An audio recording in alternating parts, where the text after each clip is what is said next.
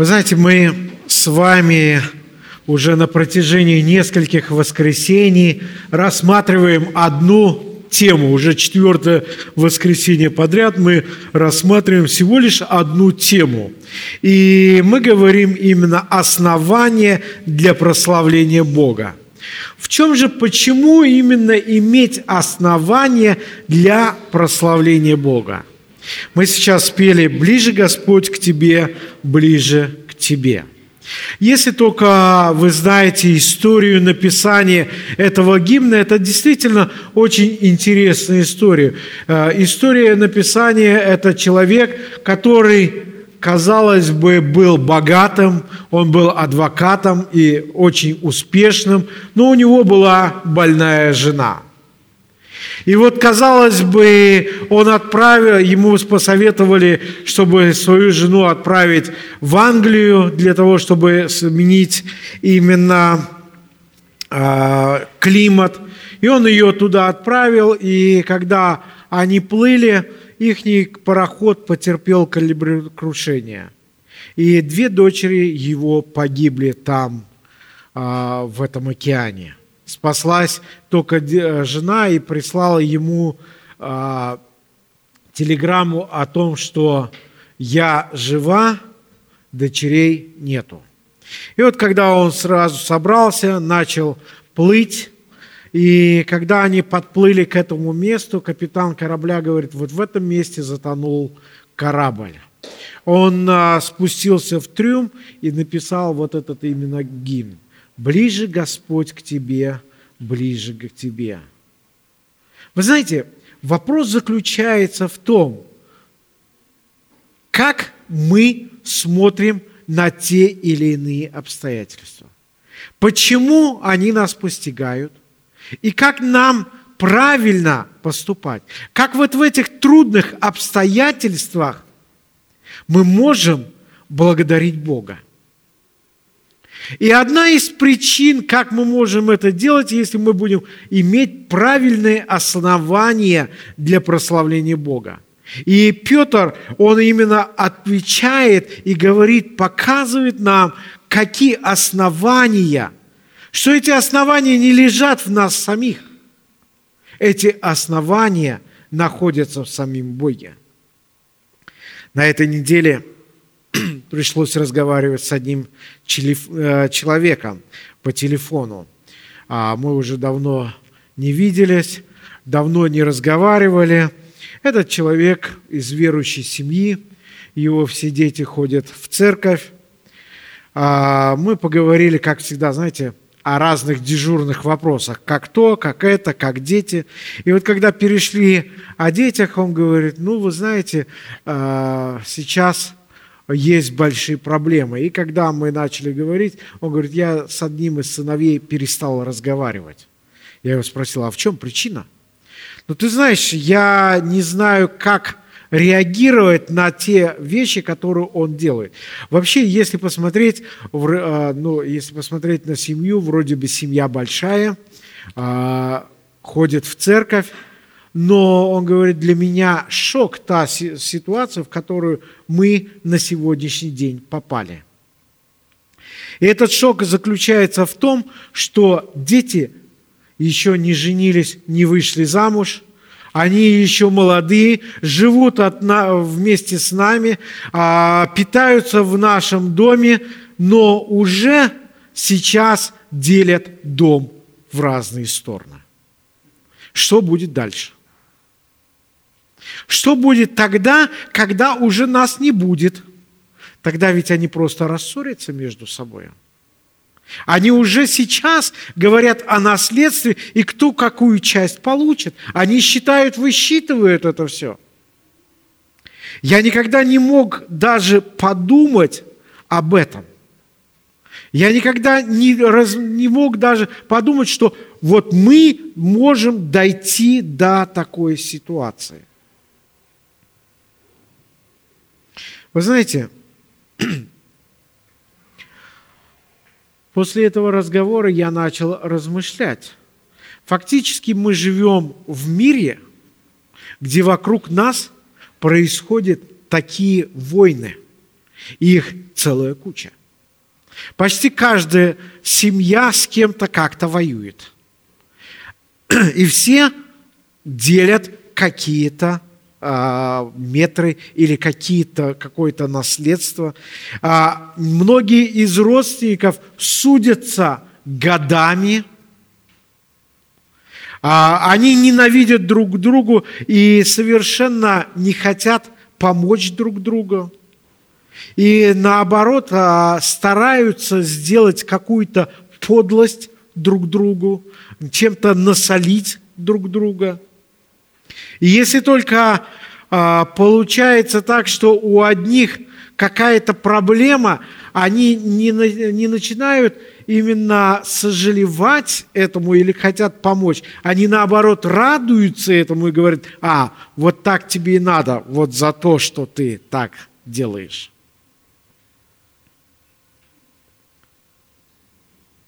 Если посмотреть, как часто дети ждут когда родители умрут, чтобы завладеть их наследством, которое дети совершенно не заработали. И если вы посмотрите вокруг, то это фактически совершенно не единичные случаи. Это происходит вокруг нас очень-очень часто и очень много. Во-вторых, больше еще, обидно, когда это происходит в верующих семьях. Когда это происходит тогда э, среди тех людей, которые вроде бы называют себя верующими или детьми Божьими, которые каждый день читают Библию, молятся. Вы знаете, после этого разговора я стал размышлять, почему это так происходит. В чем основание?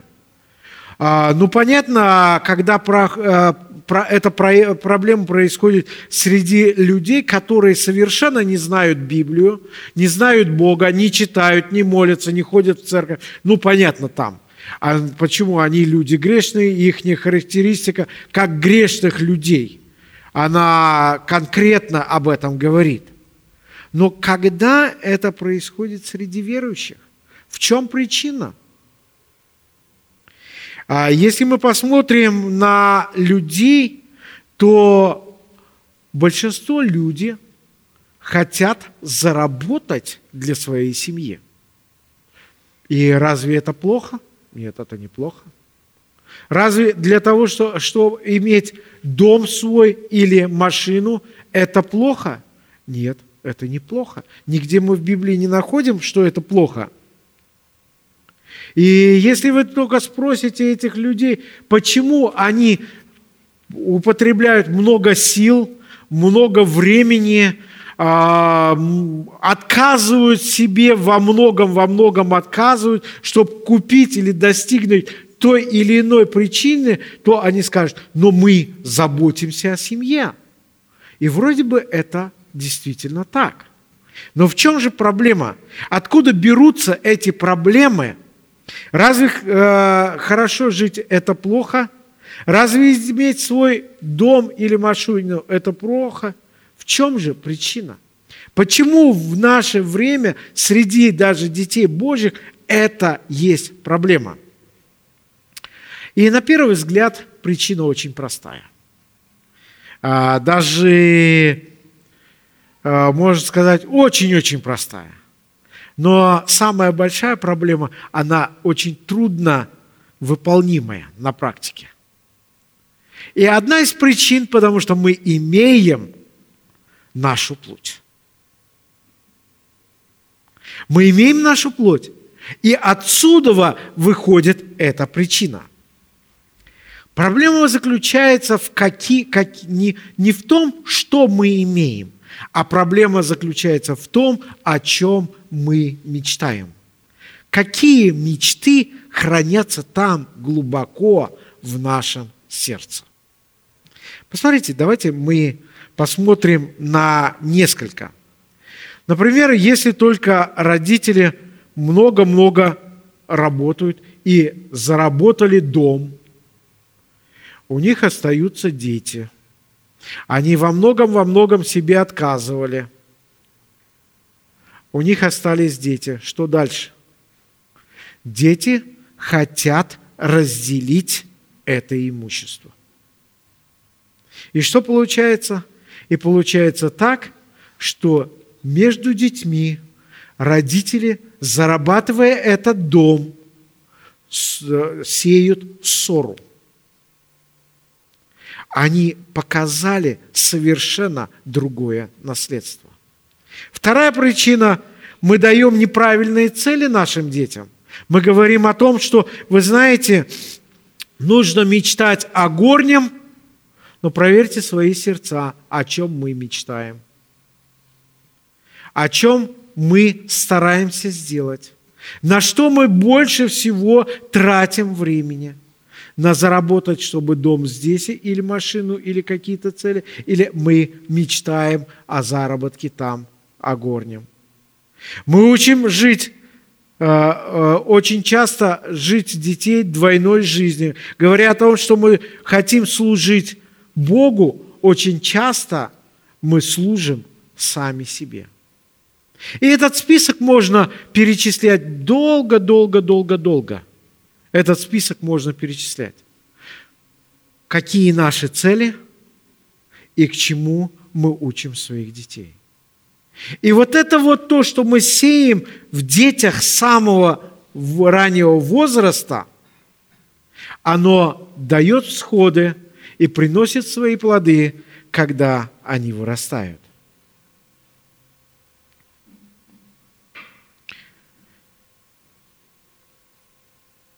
Вы знаете, у Екклесиаста во второй главе с 18 стиха написаны очень интересные слова – он пишет такие слова.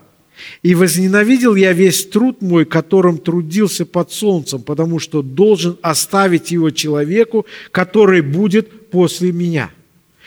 Он трудился, но от трудов ничего не имел и должен оставить другому человеку. И кто знает, мудр ли будет он или глупый. Знаем ли мы, что наши дети, то, что мы заработали действительно трудным трудом, они просто так не раздадут. Или не проиграют, или не пропьют, или еще что-то не сделают. Посмотрите, как много людей, живущие в наше время, поступают очень-очень глупо. Мы вроде бы собираем, а дети неправильно поступают а Он будет распоряжаться всем трудом моим, которым я трудился и которым показывал себя мудрым под солнцем. И это суета. 21 стих. Потому что иной человек трудится мудро, сознанием и успехом, и должен отдать все человеку, не трудившемуся в том, как бы часть его. И это суета и зло великое. Ибо что будет иметь человек от всего труда своего и заботы сердца того, что трудится он под, под солнцем? Потому что все дни его скорби и его труды, беспокойство, даже и ночью сердце его не знает спокоя. Если человек поставил мечту неправильную, его сердце и ночью не находит покоя. И не во власти человеке то благо – чтобы есть и пить и услаждать душу свою от труда своего. И это действительно так. Не во власти человека. Посмотрите, как часто происходит так, что человек вроде бы хотел пожить на старости лет очень-очень хорошо, заработал. И что? Только заработал, умер. Или заболел так, что и не может пользоваться. Не во благо – не, не во власти человека этим пользуются. И посмотрите, 26 стих. Екклесиаст пишет так. «Ибо человеку, который добр пред лицом его, он дает мудрость и знание и радость. А грешнику дает заботу собирать и копить, чтобы после отдать другому, доброму перед лицом Божьим. Грешник заботится неправильно. Его цели, его мотивация неправильная. Вот почему апостол Петр говорит об основании, почему мы должны прославлять Бога. Вот почему апостол Петр с самого начала показывает те цели, которые мы должны ставить себе и научать этим целям а, своих детей. Для того, чтобы мы имели в будущем.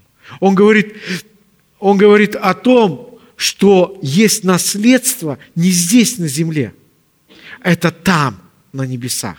Давайте мы прочитаем 1 Петра, 1 главу 3 по 5 стих опять.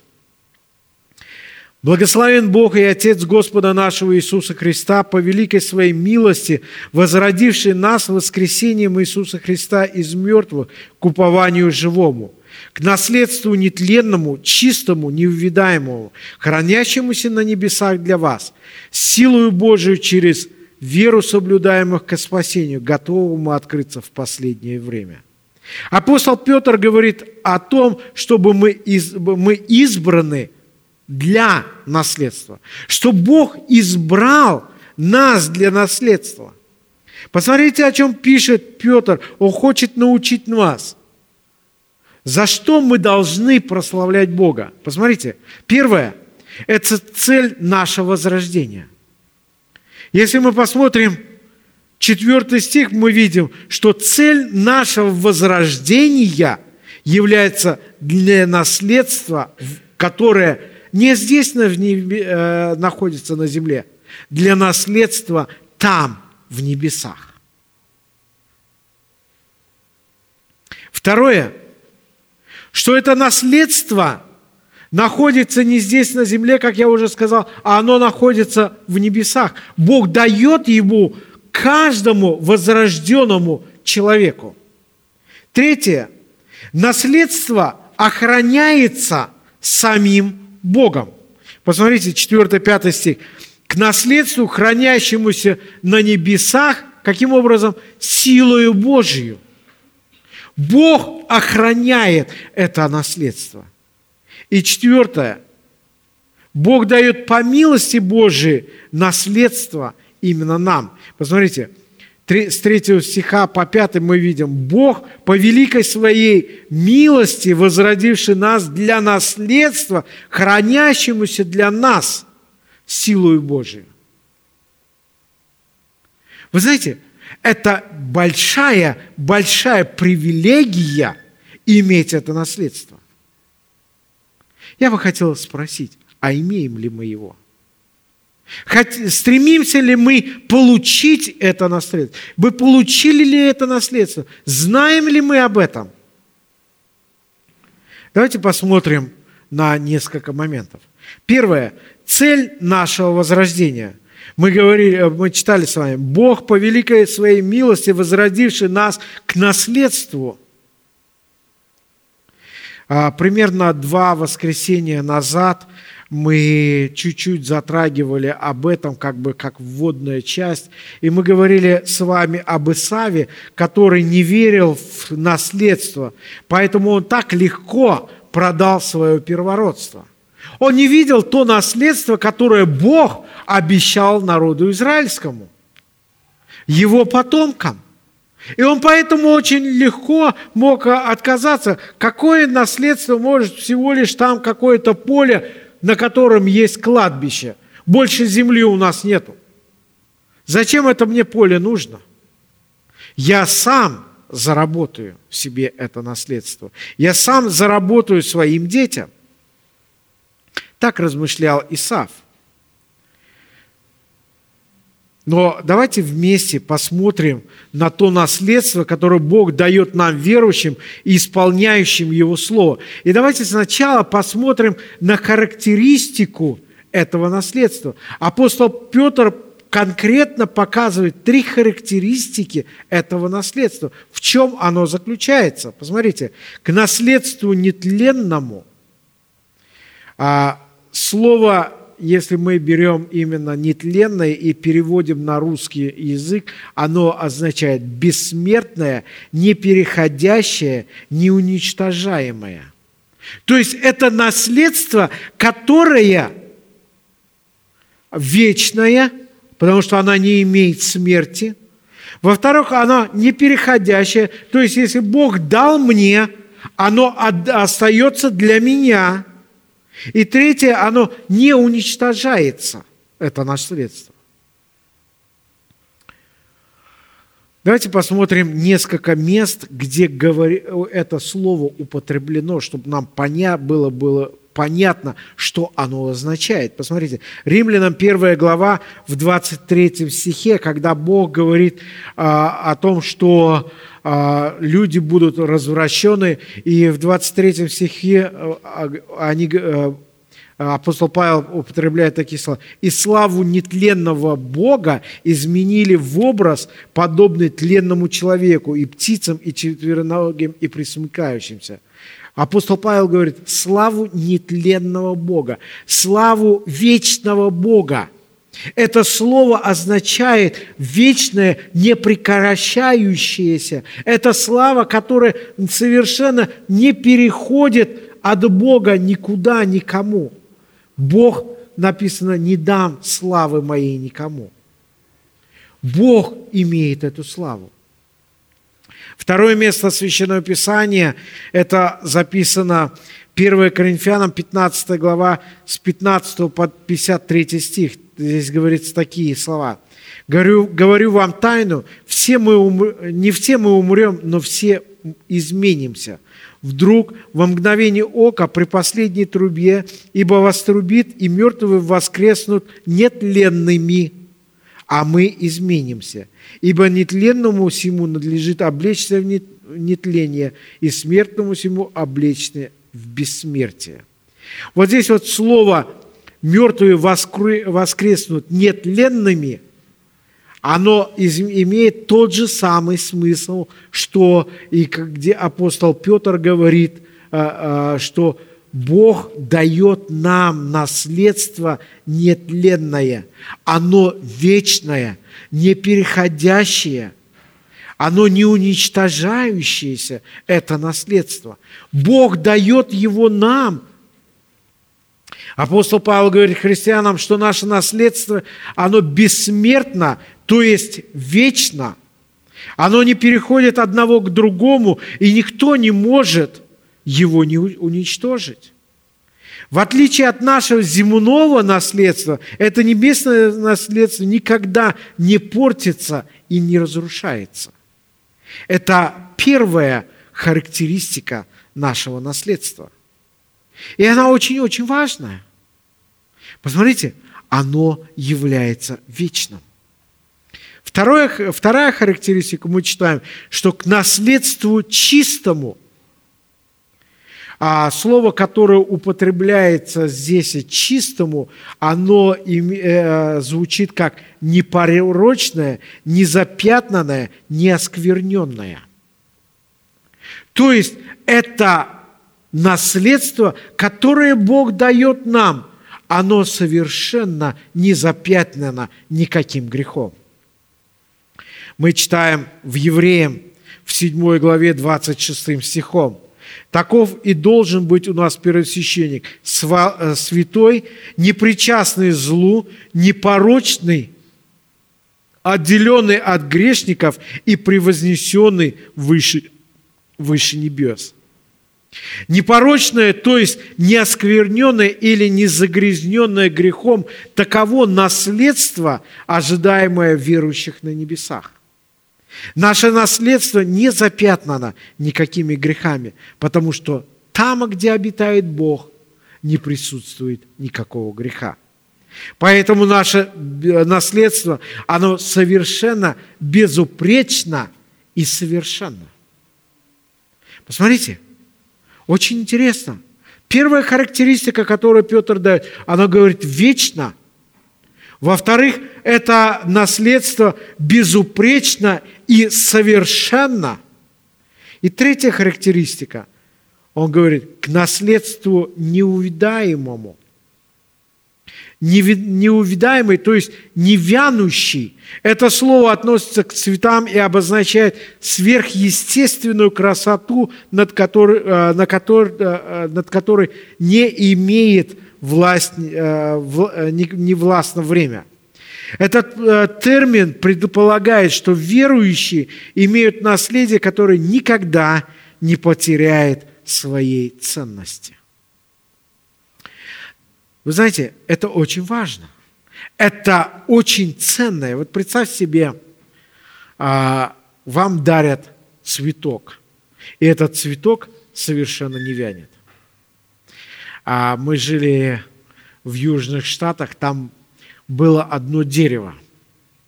Вот а, с одной стороны, оно а, очень интересно то, что круглый год, когда бы вы ни смотрели на это дерево, оно всегда зеленое. И такие вот большие-большие листья. Всегда. Э, но она для людей, которые имеют его в огороде, оно не очень хорошее. Потому что оно-то всегда зеленое, но листья все равно падают. И приходится постоянно их убирать, каждый день. И если не убрал, то ты, получается, у тебя мусор.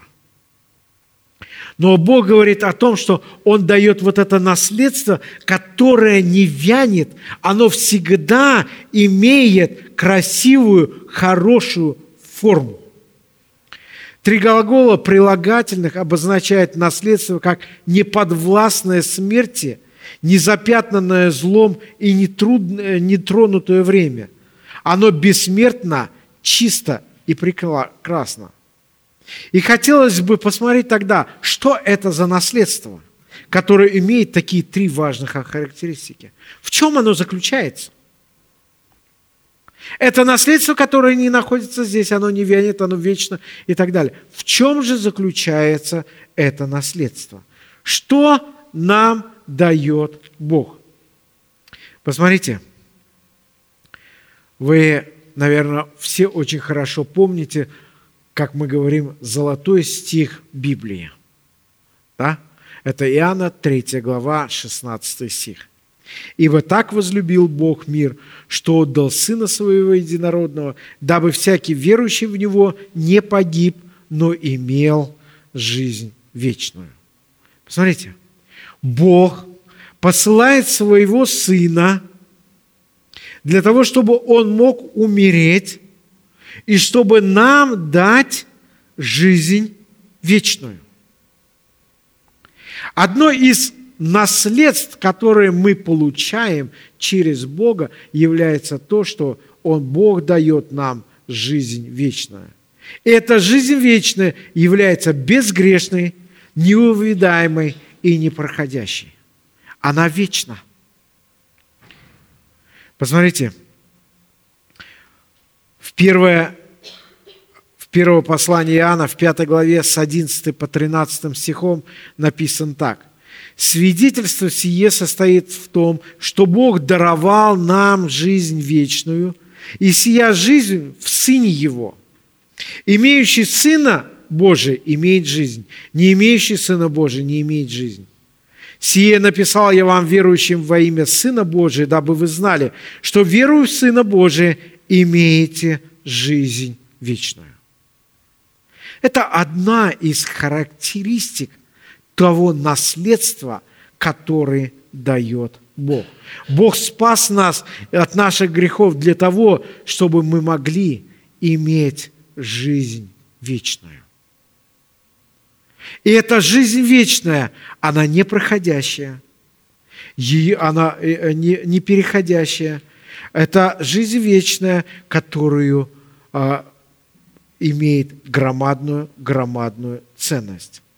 Второе. Посмотрите, Бог говорит, что местонахождение нашего наследства или жизни вечной, она находится на небесах. Посмотрите, к наследству или для наследства на небесах.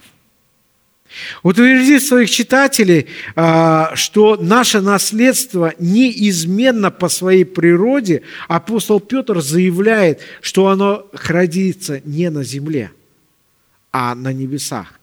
Как природа, так и само место хранения, оно а, прочно и неизменно. Слово «хранящемуся» означает стеречь, хранить, заботиться, остерегать. Это именно э, использован здесь именно военный термин, когда э, часовой стоит на, на э, страже и охраняет что-то. Вот что означает слово это хранящемуся. Бог охраняет наше наследство. Это наследство никто не может украсть. Небеса – это самое самое именно безопасное место во всей Вселенной. Христос проводит противоположность между землею и а, небесами. Посмотрите, в Матфея, в 6 главе с 19 стиха по 21 стих он пишет такие слова. «Не собирайте себе сокровища на, на земле, где моль и ржа истребляют, и где воры подкапывают и крадут». Вот здесь вот вы не собирайте. И 20 стих. «Но собирайте себе сокровища на небе, где ни моль, ни ржа не истребляют, и где воры не подкапывают и не крадут. Ибо где сокровище ваше, там и будет сердце ваше». Вы знаете, апостол Петр говорит, что наше наследие находится там, в небесах, в очень сохраненном месте. Очень часто люди пробуют найти то место, где бы сохранить свои богатства, где, куда бы спрятать можно, чтобы никто совершенно не украл. Но вы знаете, как часто эти места вроде бы очень-очень защищенные, они подвержены какой-то проблеме. Или цены падают, или их крадут, или они начинают ломаться или портиться. Но Бог говорит о том, что наше сокровище находится на небесах. Третье. Наше наследство охраняется Богом. Посмотрите, к наследству, хранящемуся на небесах, не просто оно там охраняется. И дальше а, апостол Петр пишет, силою Божью. Бог проявляет свою силу для того, чтобы мы могли полностью доверять Ему. Как природа, так и место хранения прочно и неизменно. Но это мало. Апостол Петр говорит о том, что это наследство охраняется самим Богом. Бог соблюдает или сохраняет для нас наше спасение.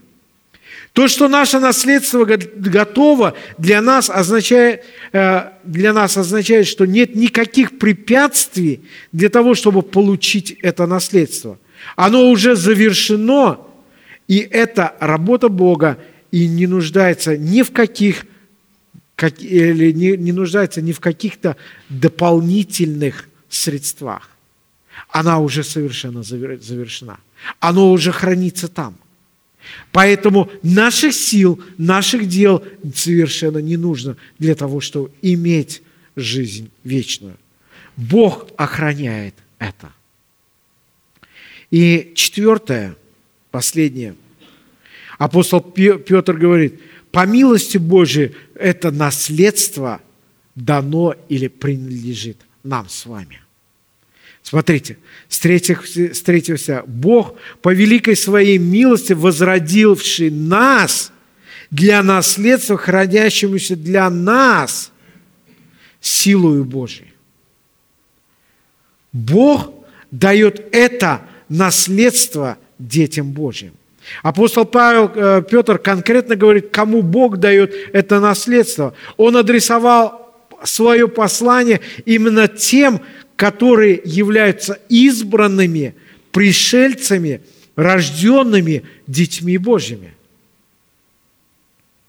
В прошлый раз мы много времени посвятили э, времени именно рассматривая, что такое рождение свыше – В Иоанна в, 12, э, в 1 главе 12 стихом написано так. «А тем, которые приняли Его, верующим во имя Его, дал власть быть чадами Божьими, которые не от крови, не от хотения плоти, не от хотения мужа, но от Бога родились». Рождены ли мы свыше? Имеем ли мы это рождение?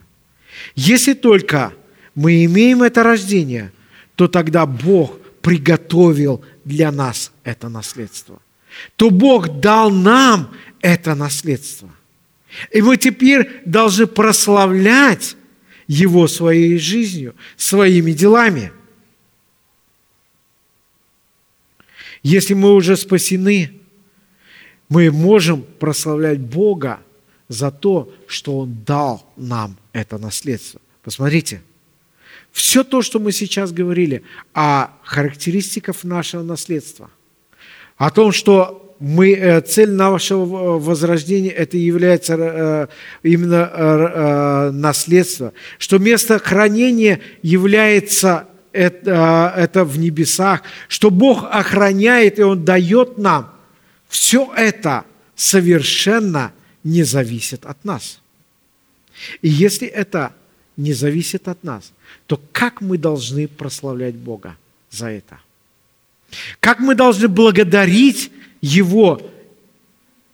Как мы должны обучать и говорить другим о том наследстве, которое Бог предлагает всем людям? Вы знаете, очень часто мы не, мы не говорим другим о людям об этом наследстве. Очень часто получается так, что мы, а, наоборот, не прославляем Бога своей жизнью, своими делами. Бог говорит, если только вы рождены, то вы должны быть уже избранными. И мы говорили с вами очень много о том, что если только мы живем здесь, и мы уже избраны, то тогда наша речь будет другая. Наши поступки будут другие. Наши цели будут другие. Наши, э, наши мечты, о чем мы мечтаем, будут другие. Если мы так будем жить, тогда вот это мы будем оставлять и нашим детям. Какое наследство мы оставляем своим детям? Какие, цели мы, мы оставляем нашим детям? Я бы хотел, чтобы мы могли проверить наши сердца, для того, чтобы мы могли прославлять Бога. И если только мы своими делами, своими мыслями – не прославляем еще Бога, то в таком случае мы можем попросить Бога, чтобы Он очистил нас от всего того, что не славит имя Его. Чтобы мы могли направить свои мысли к этому наследству, для того, чтобы люди, окружающие нас, могли видеть в нас свет. Аминь.